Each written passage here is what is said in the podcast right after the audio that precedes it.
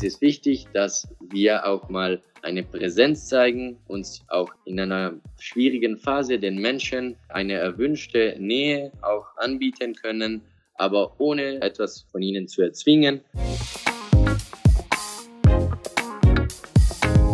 Wo man auch wirklich sich die Zeit nehmen kann, die Seele rauszusprechen und Dinge auch der Vergangenheit loszuwerden, aber die man auch jetzt gerade erlebt und auch die man sich wünscht, in der Zukunft nochmal mit sich zu tragen. Sodass jeder Mensch da reingucken kann und das auch mit den Leuten, die man lieb hat, mitteilen kann.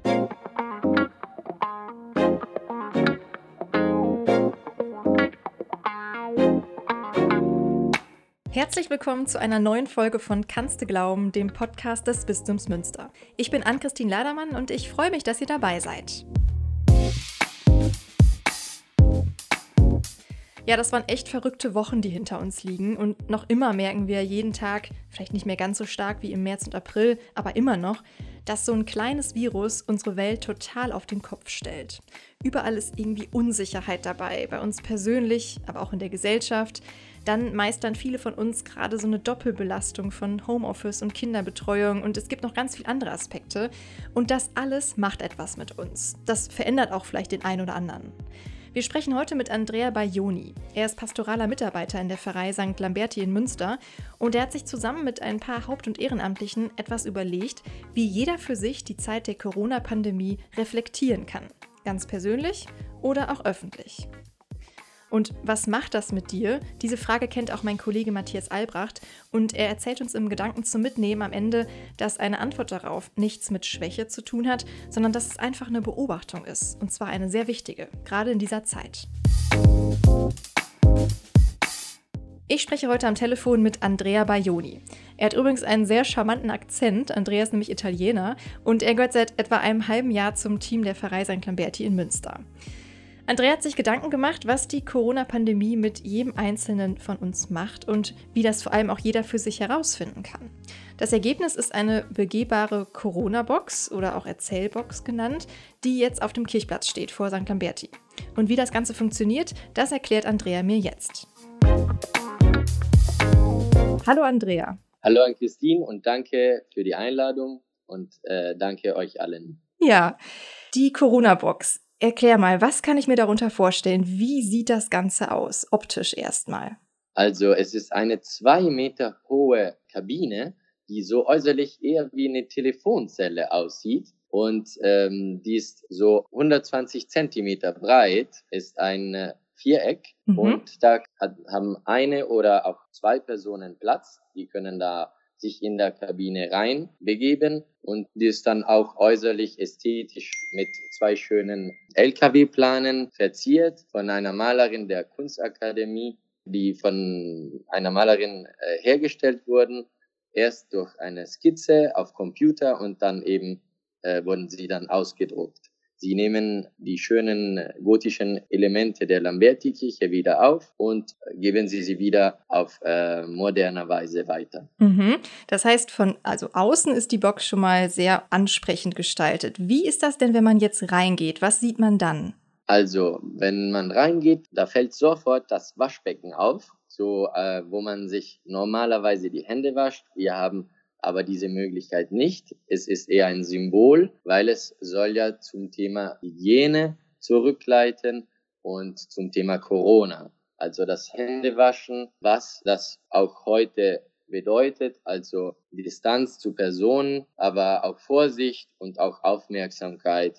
Also irgendwie eine Distanz, aber die für Rücksicht und für Respekt äh, angewandt wird. Und genau, irgendwie mhm. dann auch eine Form von Nähe schon ist. Da kommen wir nachher nochmal drauf zu sprechen. Also du hast gesagt, man sieht das Waschbecken, wenn man reinkommt. Und was sieht man noch? Über das Waschbecken ist dann statt einem Spiegel ein schöner Monitor zu sehen, ein Touch-Monitor, der aber genauso wie ein Spiegel wirkt, weil da kann man sich nämlich genau sehen, weil das ein großes Webcam-Fenster ist, wo man sich selbst aufnehmen kann. Und das hat ja im übertragenen Sinne dann was mit Reflexion zu tun. Ich gucke mich selbst an im Spiegel oder im Monitor, ich reflektiere mich sozusagen.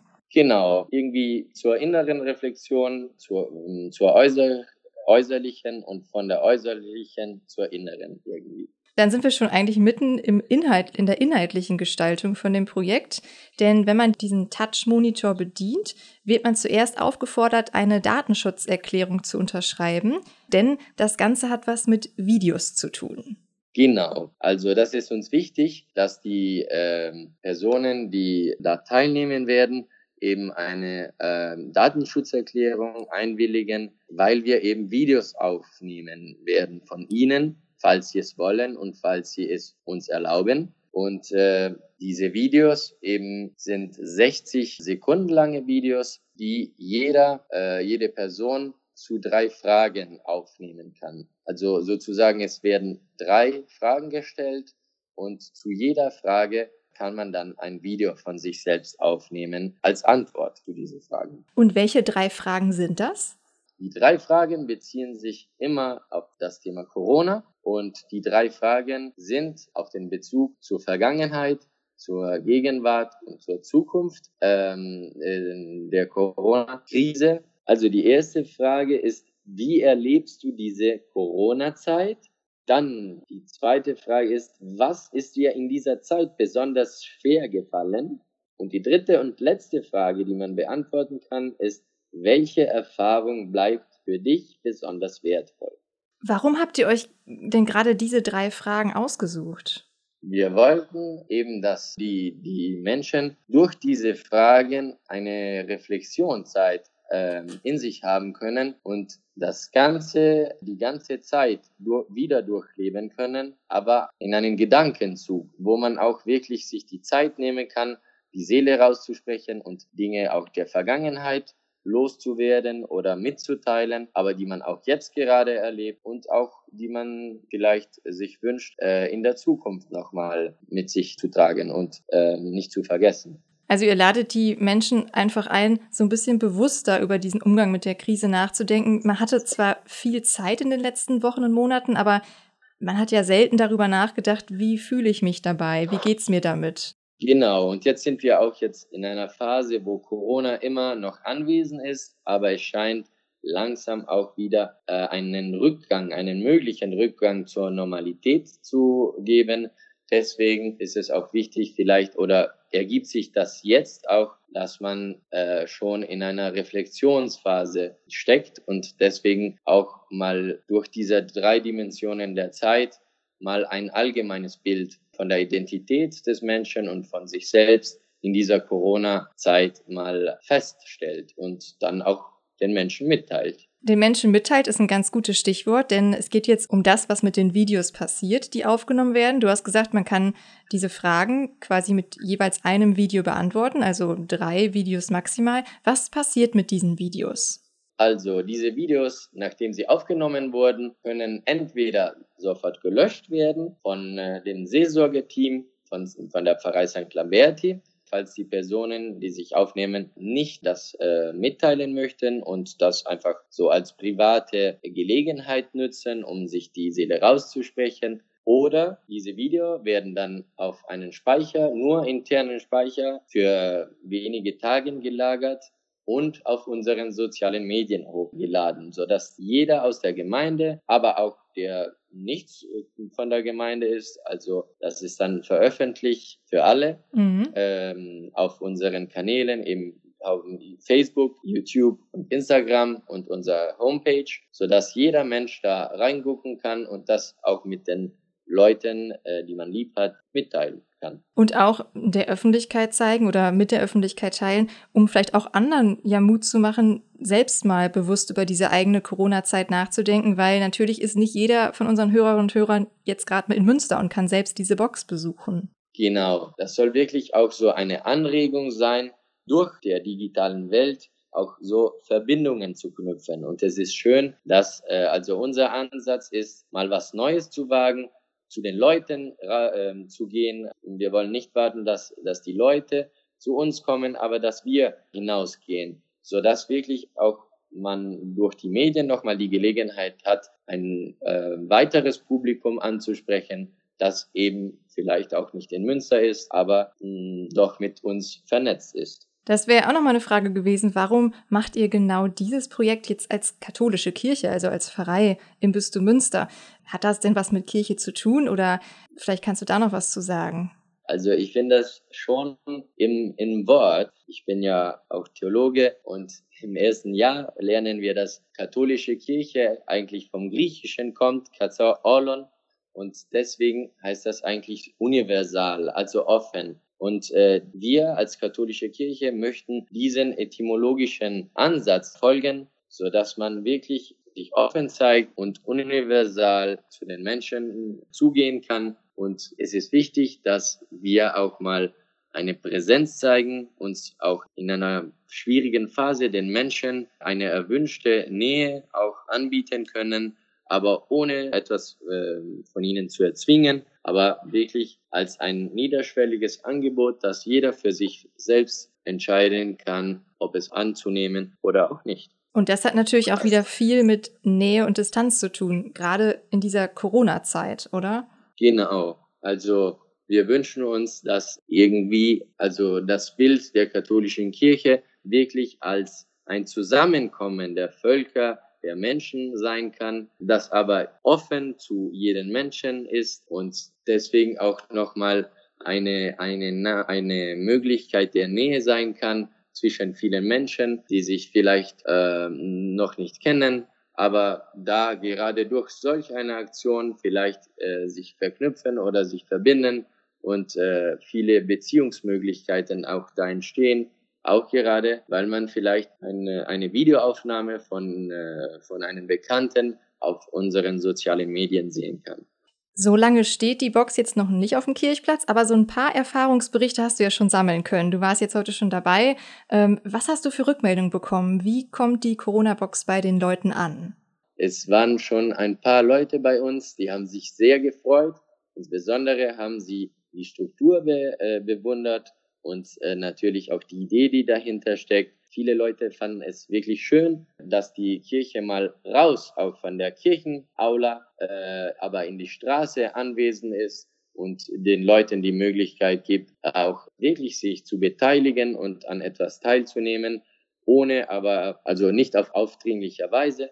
Und ähm, eine schöne Erfahrung, die ich jetzt heute Morgen hatte, ist, dass eine Frau, sie wollte ihr Video nicht aufnehmen, aber dann äh, hat sie mich gefragt, ob sie die Fragen direkt mit mir besprechen konnte. Und so ist so ein schönes Gespräch entstanden, wo, wo wir dann uns auch ähm, die Telefonnummer nochmal ausgewechselt haben. Und deswegen ist es schön gewesen, dass auch äh, diese, diese Aktion schon mal zu einem wirklich tiefen Austausch gebracht hat und auch zu einer vielleicht möglichen entstehenden Beziehung. Weil mhm. äh, die Frau wird sicher nochmals für einen Kaffee vorbeikommen, hat sie gesagt.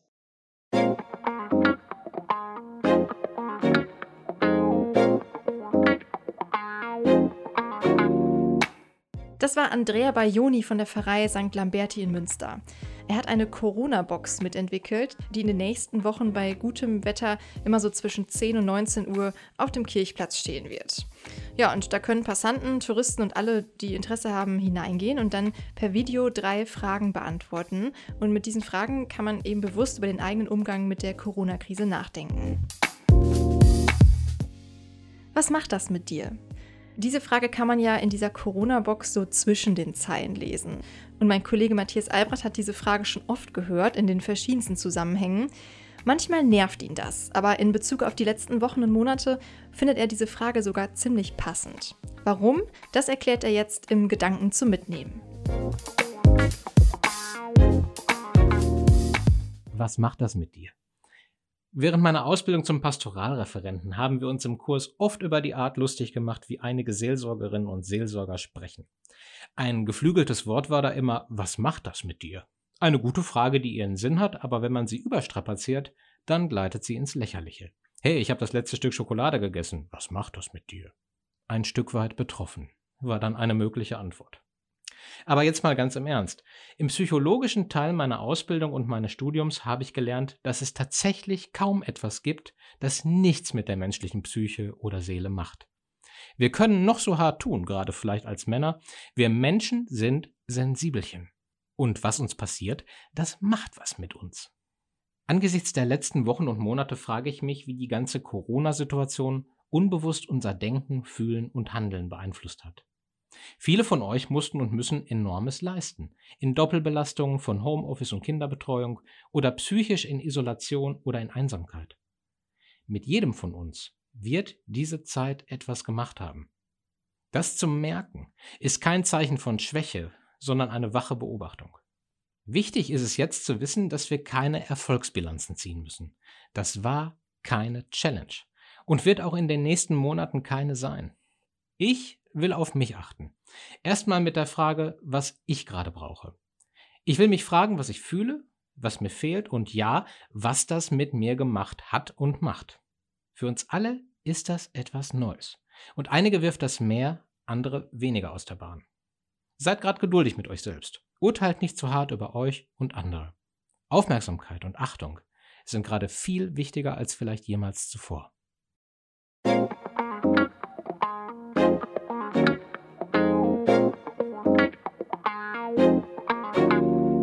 Das war Matthias Albracht, der euch im Gedanken zum Mitnehmen dazu ermutigt, euch diese schöne Frage, was macht das mit dir, mal ganz bewusst mit Blick auf die Corona-Krise zu stellen. Ja, jetzt sind wir schon wieder am Ende. Das war eine neue Folge von Kannste Glauben. Ich bin Ann-Christin Ladermann und ich verabschiede mich jetzt von euch. Schön, dass ihr dabei wart. Bis zum nächsten Mal.